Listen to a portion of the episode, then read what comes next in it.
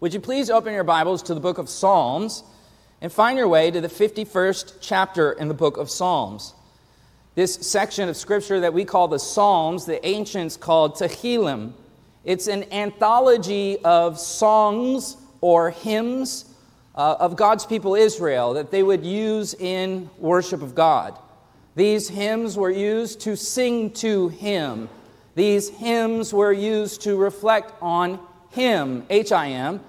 And further, these hymns were used by the Holy Spirit, who inspired ultimately these texts that we have inside of Scripture, inspires them and animates them and works through them, the Tehillim, the hymns, the Psalms, working through them to transform us.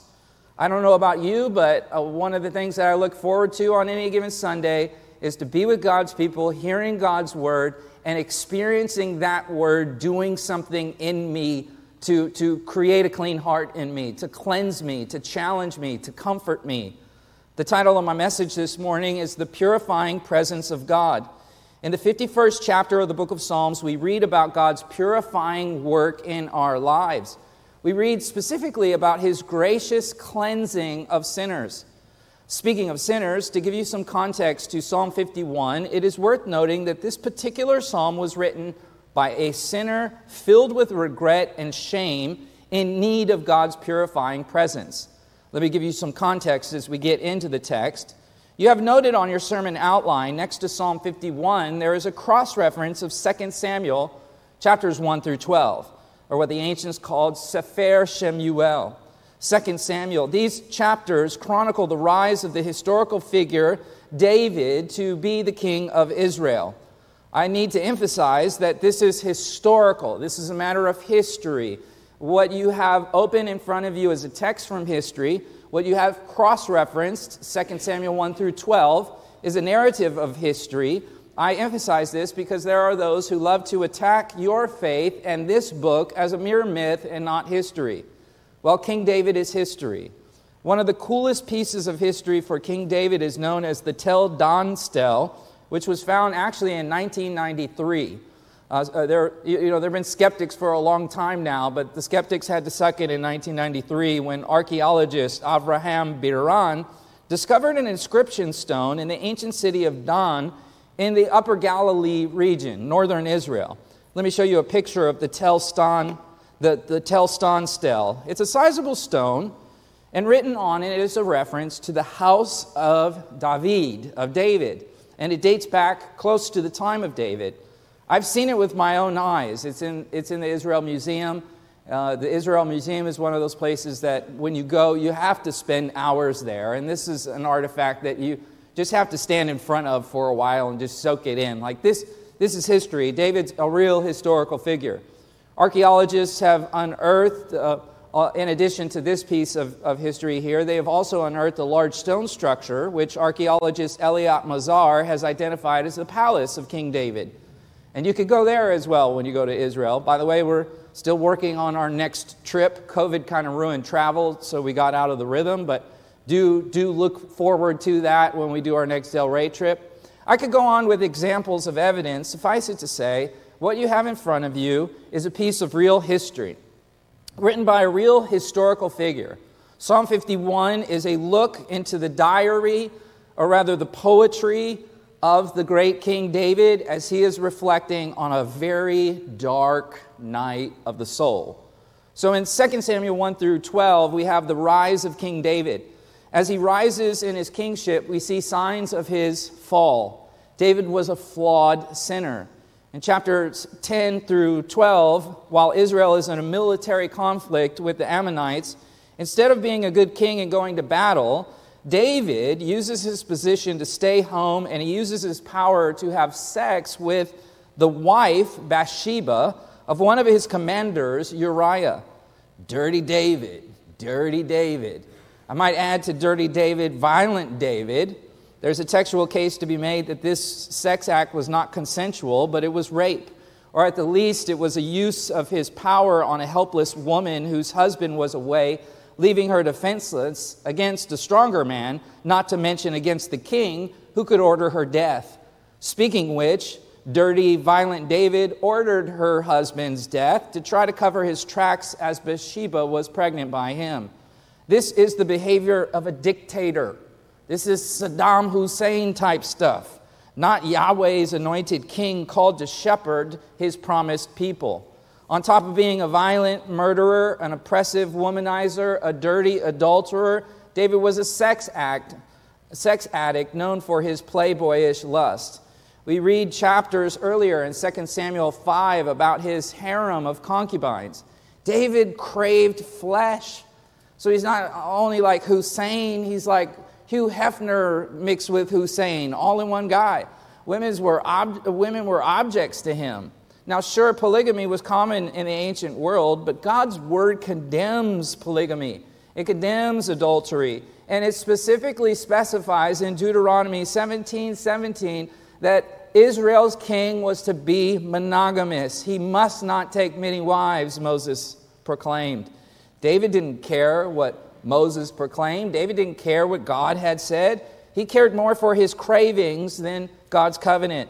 In response, God sends the prophet Nathan, or as we say, Nathan, to let David know that he was under divine judgment. So in 2 Samuel 12, that child that was conceived from David's adultery or rape, David's son whom he loved, that child becomes sick and dies. David's sin, like all sin, bears its dark fruit, bringing ruin to the one committing it and to those in community with the one committing it. David cries out to God in agony for what his sin has done. We see the weight of his sin crushing him, and this is the context of the psalm. Look at the top of the psalm. In your Bibles, you should have a superscription that is just above verse 1. For the choir director, a psalm of David, when Nathan the prophet came to him after he had gone in to Bathsheba.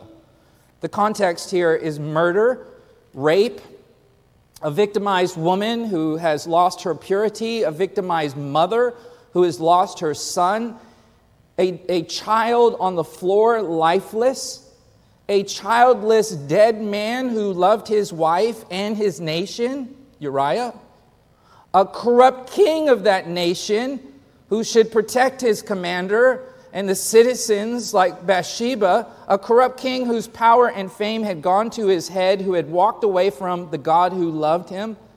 It's a heavy, heavy context. And it's in this context that this passage takes us to the purifying presence of the powerful, holy, and gracious God, which emotionally is somewhat bipolar, and yet it is where we need to go. When you are in the darkness, the light can seem so overwhelming, and hence it feels bipolar. It feels opposite, because the fact is we fall so short of God's glory. The text is written by a man who knew what it was to fall short. So let's get into the opening verses here. Verse 1. Be gracious to me, O God, according to your loving kindness.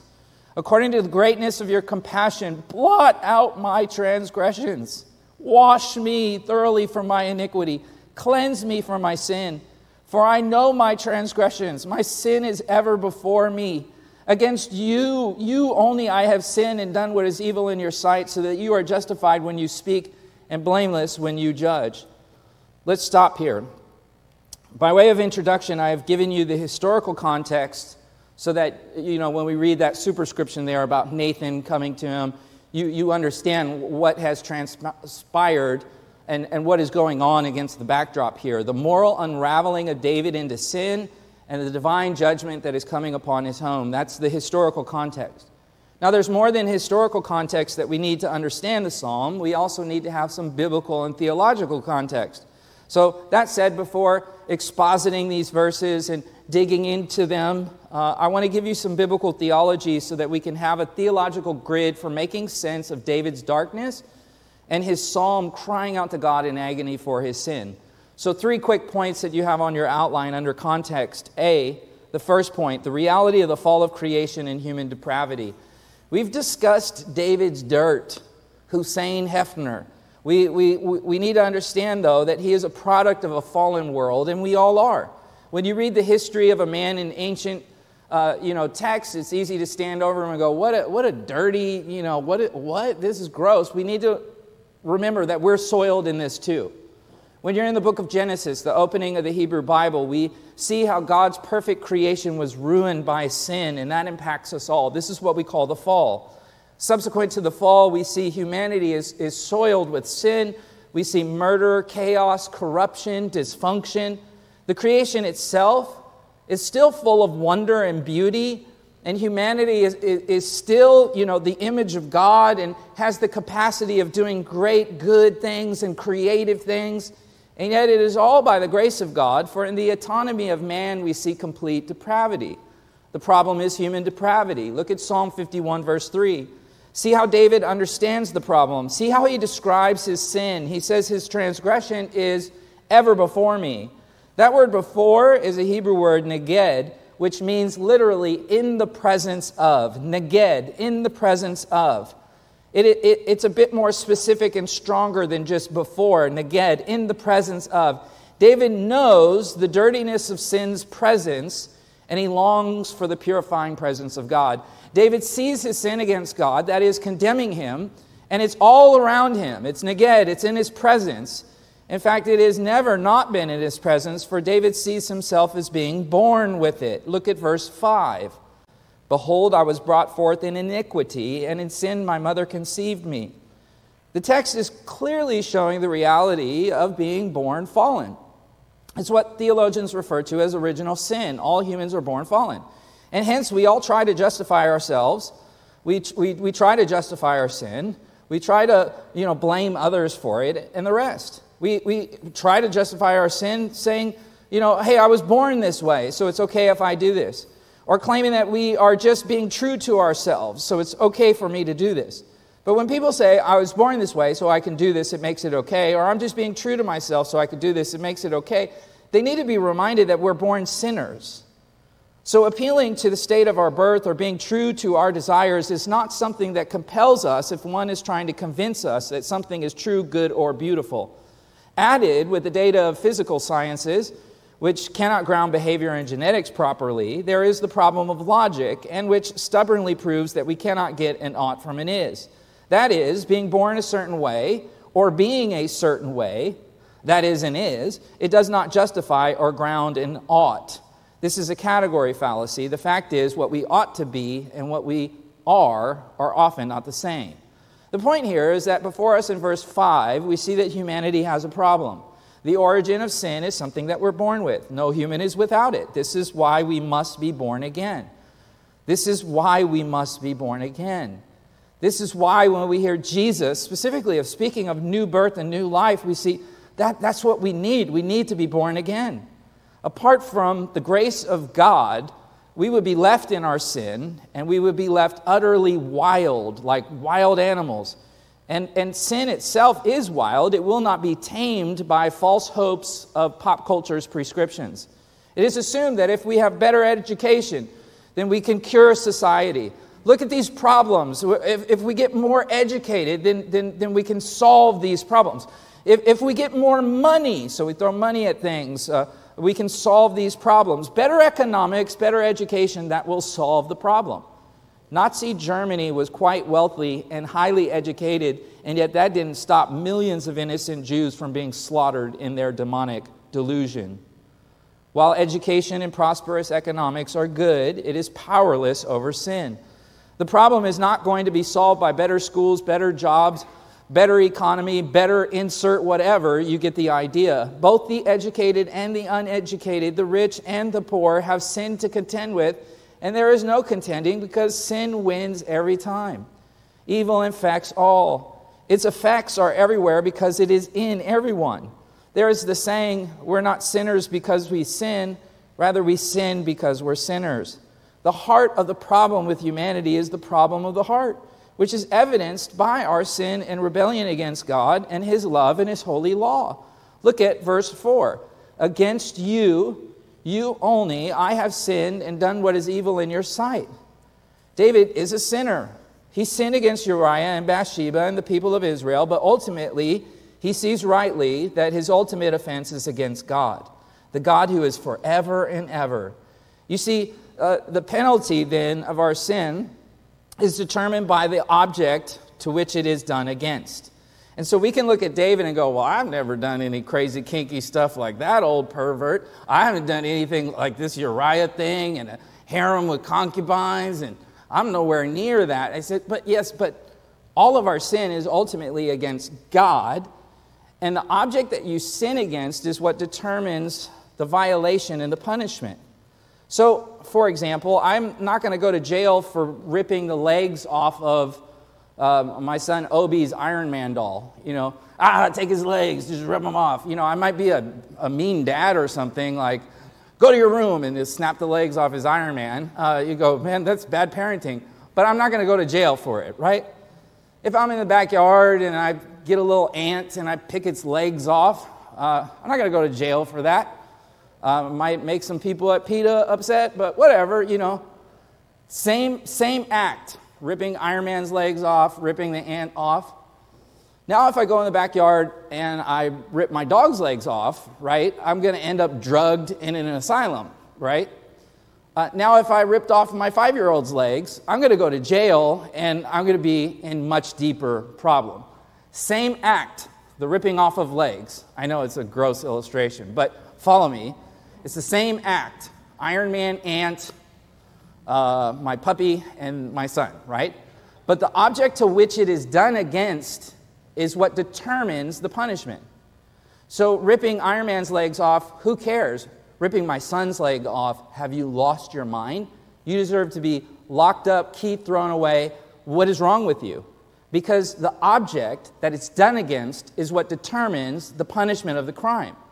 And so too, an infinite and everlasting God, who is holy and pure and perfect, that we would sin against him, that's what determines the punishment. Not, what you did if you're as bad as David or anything like that. We've all sinned against him, and therefore we deserve a punishment that is everlasting, as this God is everlasting and eternal. This God stands then ready to judge, and his judgment is never unfair. Sure, humans may accuse him of it, just as vile criminals accuse human courts of being unfair, but it doesn't change the fact. Look back at verse 4. You are justified when you speak and blameless when you judge. People will shake their fist. Who is God to send people to hell, or who is God to judge? He's God, and he's blameless when he judges. God is judge, he is just, so no one escapes his courtroom. We're all guilty.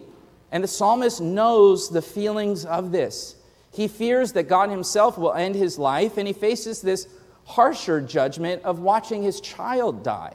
And yet he still acknowledges in this verse the justice of God, which leads us to be the justice of the holy God who stands against sinners. So as we're reading the text, we need to keep in mind the reality of the fall of creation and human depravity. We need to keep in mind the justice of the holy God who stands against sinners. In church, we can amen this. Yeah, God, he's holy and he stands against sinners. In the world, of course, this is an issue of contention. The skeptic will attack God when God judges sin. The skeptic will attack God when he thinks that God is not judging sin the way God ought to. So, for example, when evil rears its head in a particularly undeniable evil way, like, a school shooting, a skeptic will attack God for not judging or not stopping that shooting. Before answering the skeptic's objection, it is worth noting that the skeptic's beef, that God didn't interrupt and stop this guy's free will choice to do evil, it is ultimately something that the skeptic does not want if he's being honest. Because, for one thing, it would mean the end of skepticism if God interrupted everyone from doing wrong things. You see, the skeptic also never asks, where was God, when it comes to other issues of morality. The skeptic doesn't say, where is God when he's sleeping with his girlfriend? Or where is God when he's high as a kite? Or where is God when he's raging with self-righteous anger for something sinful? Or when he's got greed pulsing in his heart? Where is God? No, the invoking of where is God just serves the purpose of pacifying a conscience that fails to see its own depravity and fails to fear the coming judgment of God. God's going to judge. He will end evil. And it will be punished severely because he is a holy object to which it is done against. Many people today they're not going to like it, but it doesn't change the fact. Any more than I might not like what the scale says when I stand on it, but it doesn't change the fact. There's a truth, and truth is often offensive to us, but it doesn't change the fact that it is true. Strangely, people deny God when he doesn't punish sin. Where was God? And then they deny God when he does punish sin. I can't believe in a God who sends people to hell. They literally damn God if he does and damn God if he doesn't. At the root of this disregard of logic is depravity, though. Depravity blinds us from seeing what is commonsensical.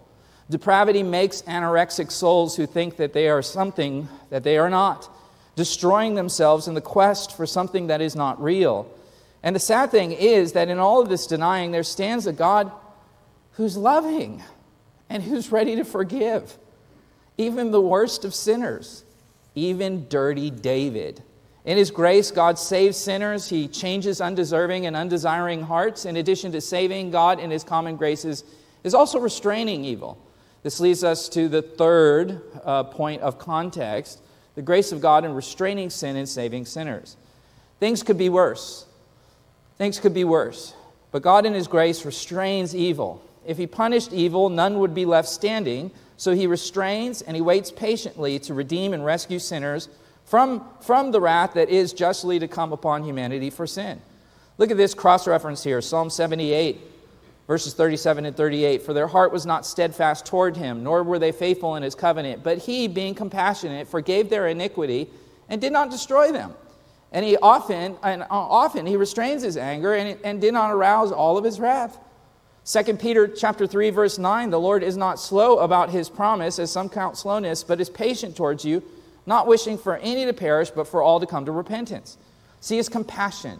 See God's restraint. See God's patience. This reminds us in the midst of tragedy that God is up to something. He is saving sinners from the wrath that is to come. And in David's case, he's going to lose a son, but in 2 Samuel 12, we see the hope of heaven and reunion for this father and son. And who knows what it would have been like for this child to grow into adulthood in such a dysfunctional context. What I do know is that God is good, and hence I have reason to believe that God rescued that child from a violent, perverse home in the earth to bring that child to heaven, not on the basis of merit, but on the basis of divine grace covering David's doom. So in the midst of evil, we see God moving to restrain and to save sinners by his grace. The chapter begins with David calling on God for his grace. Be gracious to me, O God. David needs grace. If he gets justice, he'll be struck dead too, and damned in the afterlife forever to have no reunion with his son, let alone no joy in seeing God's face to face, enjoying God's grace, coming to hear of God's good redemption. In David, we know the history, through David comes Jesus, the true king of God's people who dies for the people and is coming again to reign on David's own throne forever and usher in God's kingdom in a new heavens and new earth. As David cries out in repentance in these verses, we come to see our gracious God and his heart for us in the midst of our darkest moments. And we see specifically his heart to cleanse. So point one on your outline was context. Point two is cleansing. I picked Psalm 51 to preach today because it speaks of cleansing. And today is Baptism Sunday, where we get to see a picture of cleansing. In the Hebrew Bible, there are many examples of cleansing language. In the Hebrew Bible, there's a great deal of imagery about water. God's people Israel practiced a lot of water rituals that taught them about their need to be cleansed. In fact, the Hebrews practiced something called mikvah, which marked outsiders, Gentiles, coming into the covenant community with God. When you wanted to enter into relationship with God and his people, you would undergo mikvah. You would be baptized, like in the Jordan River, just like John the Baptist was doing. And this would mark you as belonging to the covenant people of God. So today, as we exposit Psalm 51 and we see this language of cleansing, today when we see three brothers enter into this baptismal pool and we think of how God has made them brothers in Christ, how God has joined them to his church, he's done this by cleansing us in his grace. And as they enter those waters, we get to see a picture of what God has done inside of them. We left off at verse 6, and in verse 6 we see our God And we see the wisdom of God, which desires truth within us. Look at verse 6. Behold, you desire truth in the innermost being, and in the hidden part you will make me know wisdom. The Hebrew wording here emphasizes truth. It says literally, behold, truth you desire within. Now, truth is a big deal. The word for truth and the word for faithfulness in Hebrew are used interchangeably. It communicates accuracy and dependability. The psalmist wants it to be known in the innermost being. I need this to happen deep within me, because that's where the problem is. Again, the heart of the problem is the problem of the heart. I need you to do a work deep in me. The psalmist doesn't care. David doesn't care about externals. The problem isn't external. It's not out there. It's internal. Dane Ortlund correctly notes, the world says the problem is outside of you. The solution is inside of you. The gospel says the problem is inside of you, and the solution is actually outside of you. You see, it's Christ who comes outside of us. It's Christ's blood that is sacrificed outside of us. Inside of us, sin, it's cleansed by what he has done outside of us. You see, the gospel, the good news, is that the bad news of sin is not going to win. God has handled it out there, and he's going to take what he has done out there on the cross of Calvary, and he's going to cleanse us inside with it. You see, the Father sent the Son, who is one with the Father. We worship one God who's Father, Son, and Spirit. The Father sent the Son to become a human to die for us, and he shed his blood for us. And his blood, like the sacrifices of ancient days, is a picture of that washing. More than a picture, Christ's blood is actually accomplishing it. Now, David lives before Christ, but he is aware of his need for something outside of him to come within and to wash him. This brings us to the next point on the outline. We move from the wisdom of God that desires truth within to the washing of God, the washing of God that brings us his joy. Look at verse 7. Purify me with hyssop, and I shall be clean.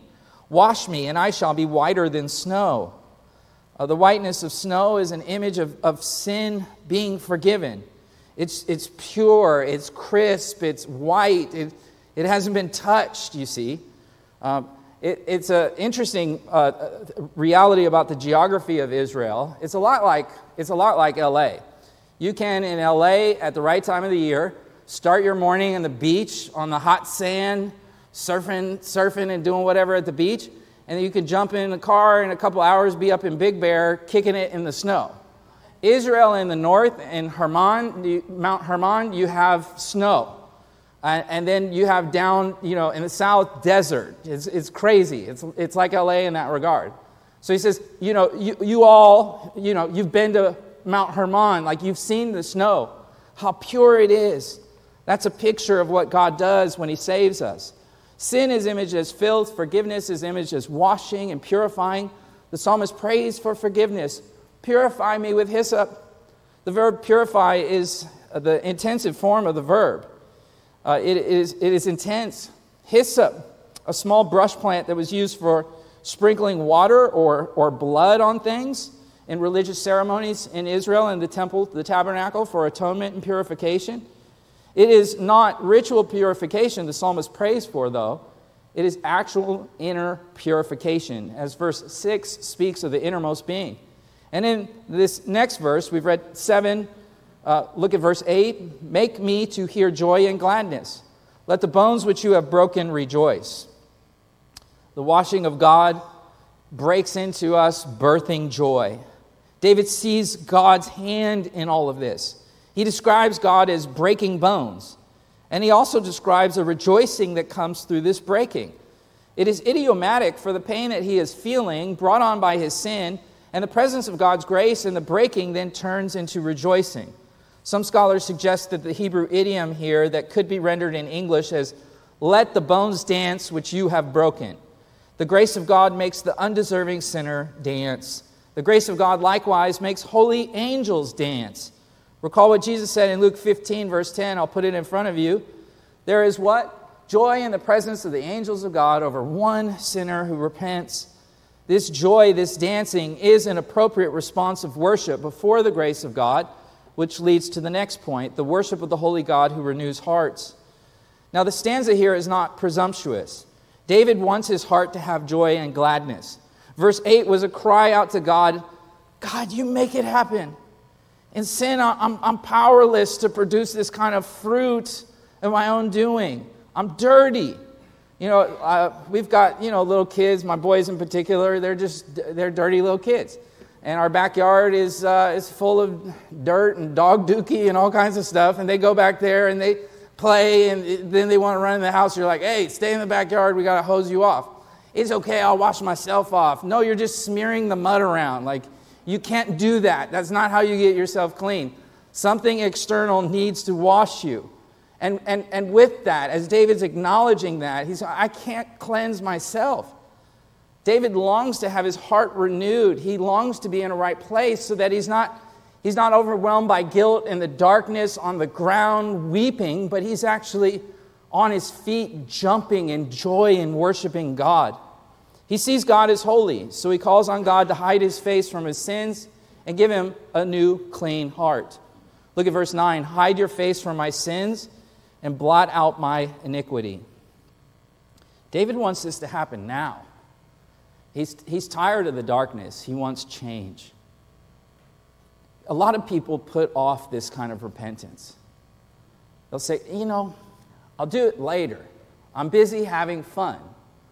I've got a little more, Hussein Hefner stuff to do, And then I'll tell God I'm sorry and I'll put it off. People will come to church on Sundays. You'll hear the call to repent and believe.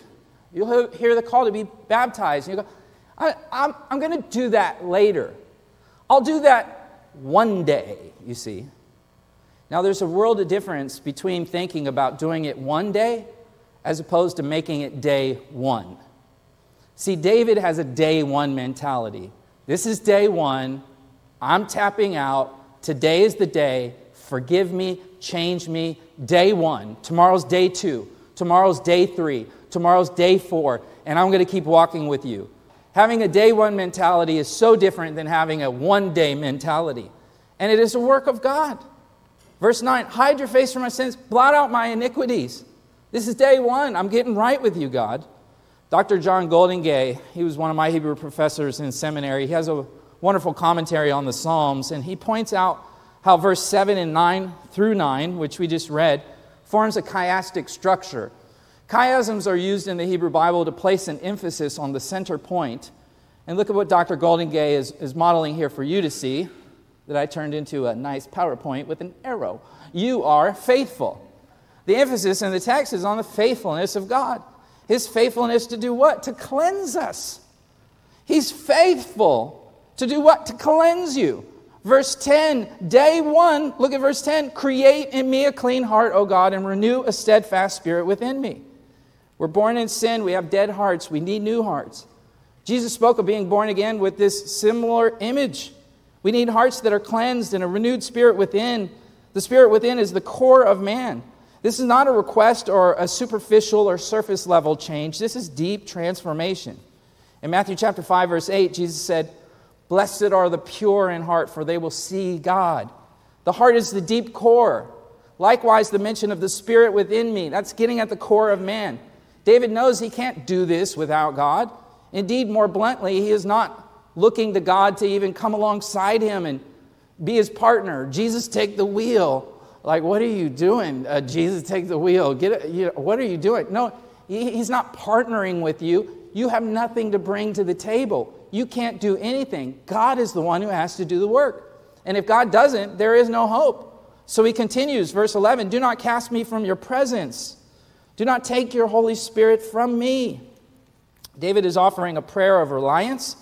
In desperation, David doesn't want God to leave him. I need your purifying presence. That said, this is a very misunderstood verse here, verse 11, so I need to say something about it. It's a very misunderstood verse, and so a quick theological digression. Don't take your Holy Spirit from me. Now, we are never from God. We are never outside of God's presence, okay? Even those in hell, because technically God is omnipresent, so there is no place where he is not. I hear people say that. Hell is where God is not. Well, what? You just took away God's omnipresence. No, God is everywhere. There's nowhere where he's not. David knows this. David knows that God is everywhere. So then why is he saying, like, don't take your presence from me? What's going on here? Well, David's not writing a systematic analytic theology here. This is poetry. It's a motive. It captures his feelings. Further, David is under a different covenant than we are on this side of the cross. We are in the new covenant, but this was written under the old covenant. And in the old covenant, the work of the Spirit was different than in the new covenant. In fact, the sign of the new covenant was the coming of the Spirit in a unique way, which happened in Acts chapter 2. In the old covenant, the Spirit would indwell people, come upon people, but the Spirit would come and go for specific tasks. Mind you, under the old covenant, Jesus himself taught, though, that all humans need to be born again, as I've referenced in this message already. He said, you have to be born again of the Spirit. And he said that under the old covenant. You see, in the days of the old, people who were saved were those who had an encounter with the Holy Spirit. And that work of saving them, what we call regeneration, didn't come or go. David's regeneration isn't in question here. That lasting work of the Spirit isn't in question here. Nevertheless, the empowerment of the Spirit after salvation was distinct in the Old Covenant.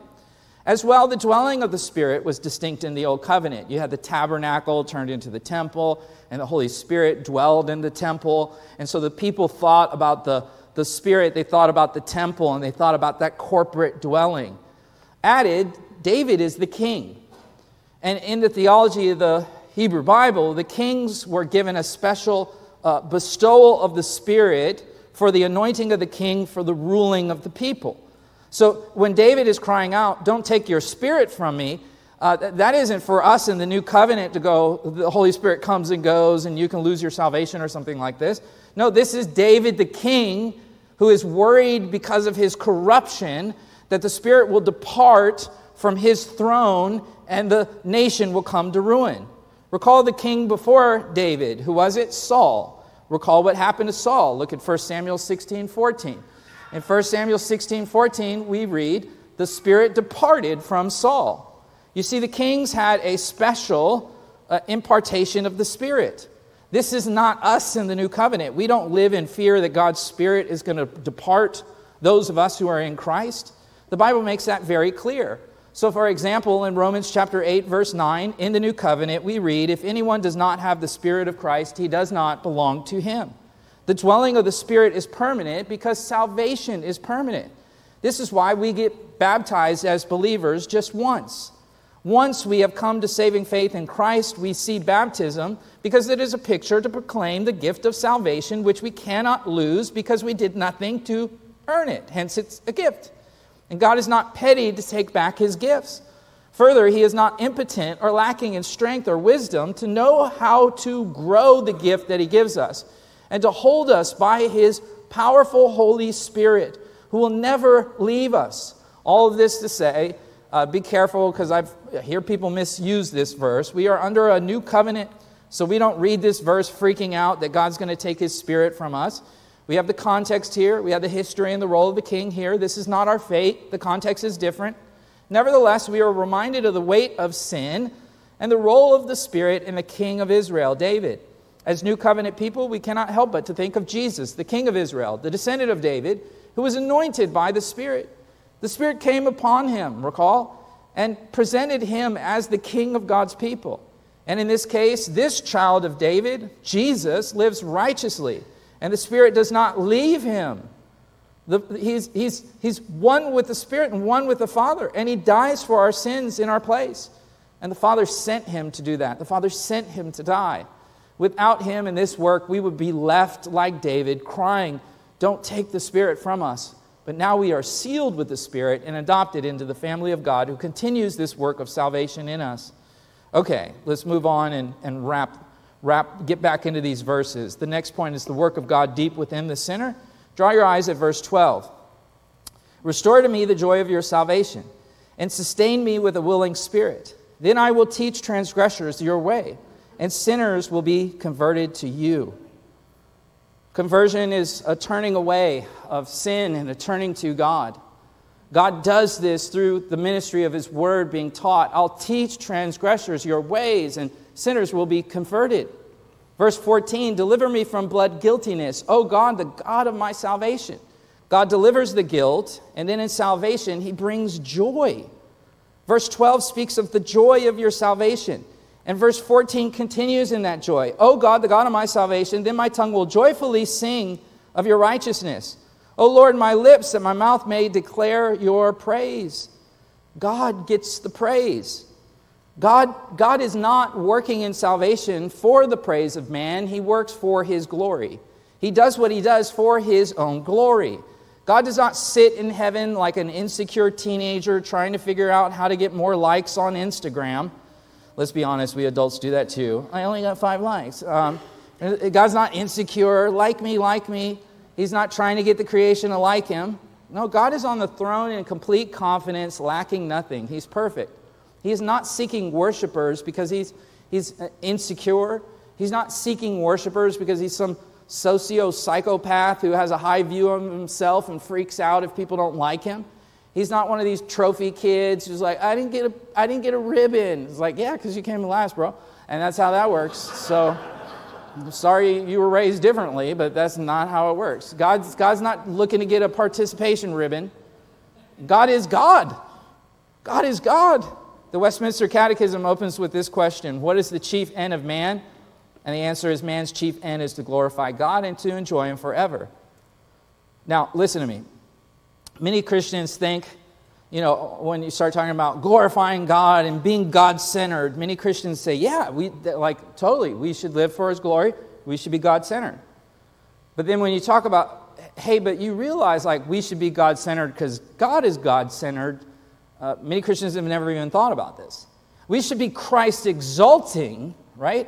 We should be exalting Christ because Christ exalts himself. Listen, this is so important. I've been pastoring 25 years plus, and what I found is that the depth of a person's centeredness on God is shown often in the depth of their understanding of God's own God-centeredness. Here's the question. Follow me. Do you rejoice in God's unwavering commitment to uphold and display his glory? Do you rejoice in God's God-centeredness? Or are you God-centered only because deep down you believe God is man-centered, so that you suppose God-centeredness is really kind of man-centeredness, that he's saving because he likes me, you see. Here's the thing. God's God-centeredness will reveal if our belief in the glory of God is real or not. Is our supposed God-centeredness just a cover for wanting myself at the center and wanting salvation to be about me, you see? And the use of God to just endorse, or sort of cover up for something that we wouldn't otherwise say out loud. Don't miss it. God's chief end is his glory, and that's why our chief end is his glory. We were made to worship him and glorify the triune God. And of course, sin messes that up, as we've discussed. But God is gracious, and he's loving, and he cleanses up our dirtiness, and he forgives us, and he glorifies himself through this. God is unchangeable. God is sure. God is perfect. And so banking on him gives us a foundation that we are secure, which brings us to the final verses. Let's wrap this up as we see the walls of God's city giving people safety and sanctuary. Look at verse 18. By your favor, do good to Zion. Build the walls of Jerusalem. So David's in this dark moment. He's got judgment. He's got guilt. He's got all this stuff going on. He's crying out to God. He's been confronted by the prophet Nathan. He feels the weight of his sin. He's doing day one with God. I want to get right with you. He's crying out to him. And now he's crying out on behalf of the city, the people, the nation, because he realizes that his behavior as the king is going to affect the rest of the nation.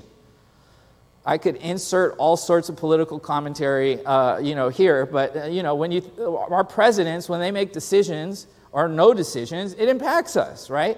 It impacts what's going on in the nation, what happens at the top. And so David knows that, and now he's crying out, build the walls of Jerusalem, help us, protect us, restore Jerusalem to her former glory. He speaks of Zion.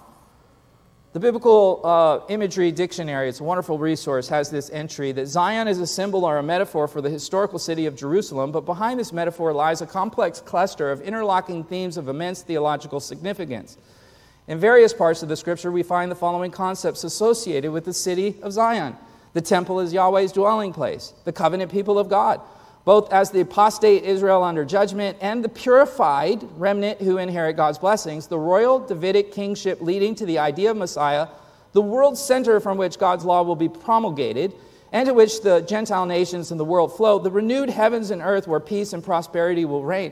David says, Zion, the people, the land, the promises, like all of it. Oh God, you make good on this. Verse 19, then you will delight in righteous sacrifices, in burnt offering and whole burnt offering.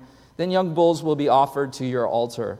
The temple, when used properly, pointed worshipers to gospel pictures of sacrifice and the ultimate sacrifice that would come in Christ. And the work of the Spirit that would give us these humble hearts so that we can express worship rightly with righteous sacrifice. The psalmist begins the chapter with the heaviness of his own sin, and then he moves to his people, seeing a restoration on himself and the people of God in the land, in the temple. The material temple and visible sacrifices would be a visible sign of God's covenant with his people.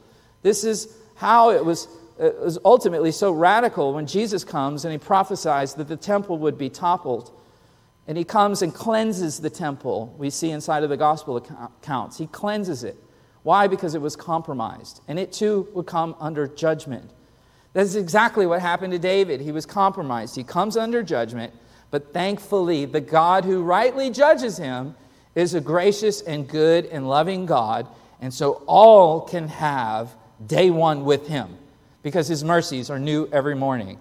Okay, so in conclusion, today is Baptism Sunday. I have exposited Psalm 51. I've used the imagery and the language of the text of washing to talk about how God washes us as sinners, which the act of baptism pictures. When we watch people get into the water, they go under the water, they come up out of the water. It's a symbol of cleansing. More than just a symbol of cleansing for us on this side of the cross and the new covenant, it's a symbol of union with Christ. Going under the water reminds us of his burial. We are being united with him in his death. Coming up out of the water reminds us of his resurrection. We are being united with him in the resurrection. This act of cleansing isn't something that we had coming. It wasn't something that we did within ourselves. It is a gift from a God who didn't have to do it. Final points here. God is holy and thus naturally distant from sinners. He didn't have to do it. He's holy. He's far from sin. He doesn't have to do it. And we can't shake our fist and go, oh, give me a trophy. No, you did nothing to get a trophy. You don't get a trophy. Save me. You did nothing to be saved.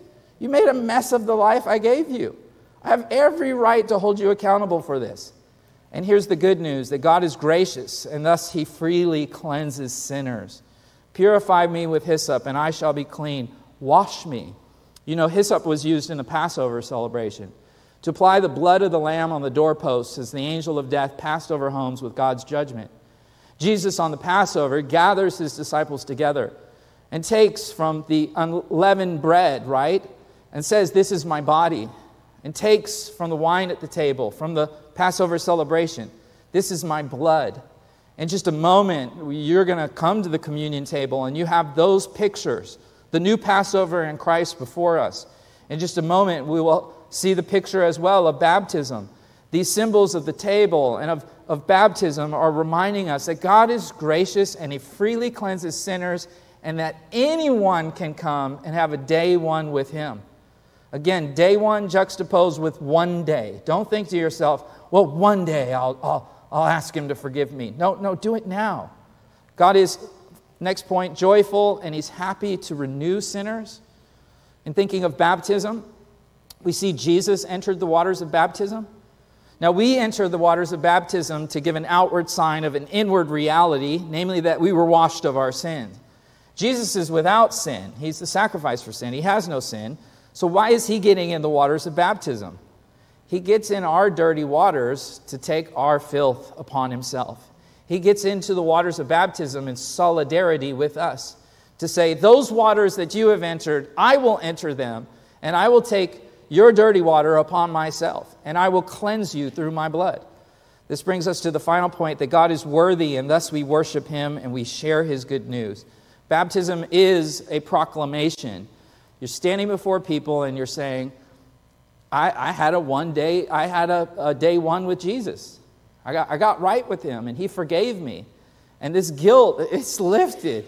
This shame, it's lifted. I've been purified with him. And you're standing in front of his people and saying, I've said yes to him. And I'm symbolizing what he has done. It's an act of proclamation.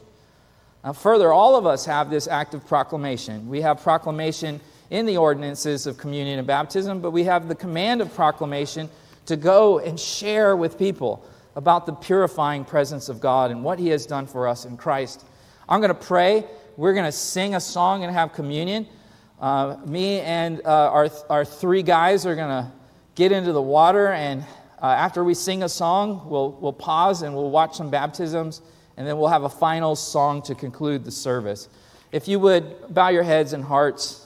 Let me seek the Lord for his blessings. Lord, bless us as we have heard your word. Lord, may your word have a purifying effect in us.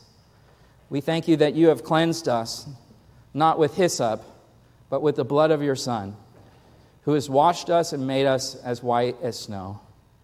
Lord, I pray that all who hear this message today would come and know the washing power of the blood of your Son. We come now to the communion table to picture his blood and his body. We come now to sing praise to you, for you alone are worthy. You, the God-centered God who glorifies himself through his works. And Lord, we're so thankful to be included in those works, that you would see fit to wash us and cleanse us, to love us and forgive us. We praise you, Jesus. Receive these songs of worship, our offering. Move through the work of communion and baptism today, we pray. In Christ's name, amen.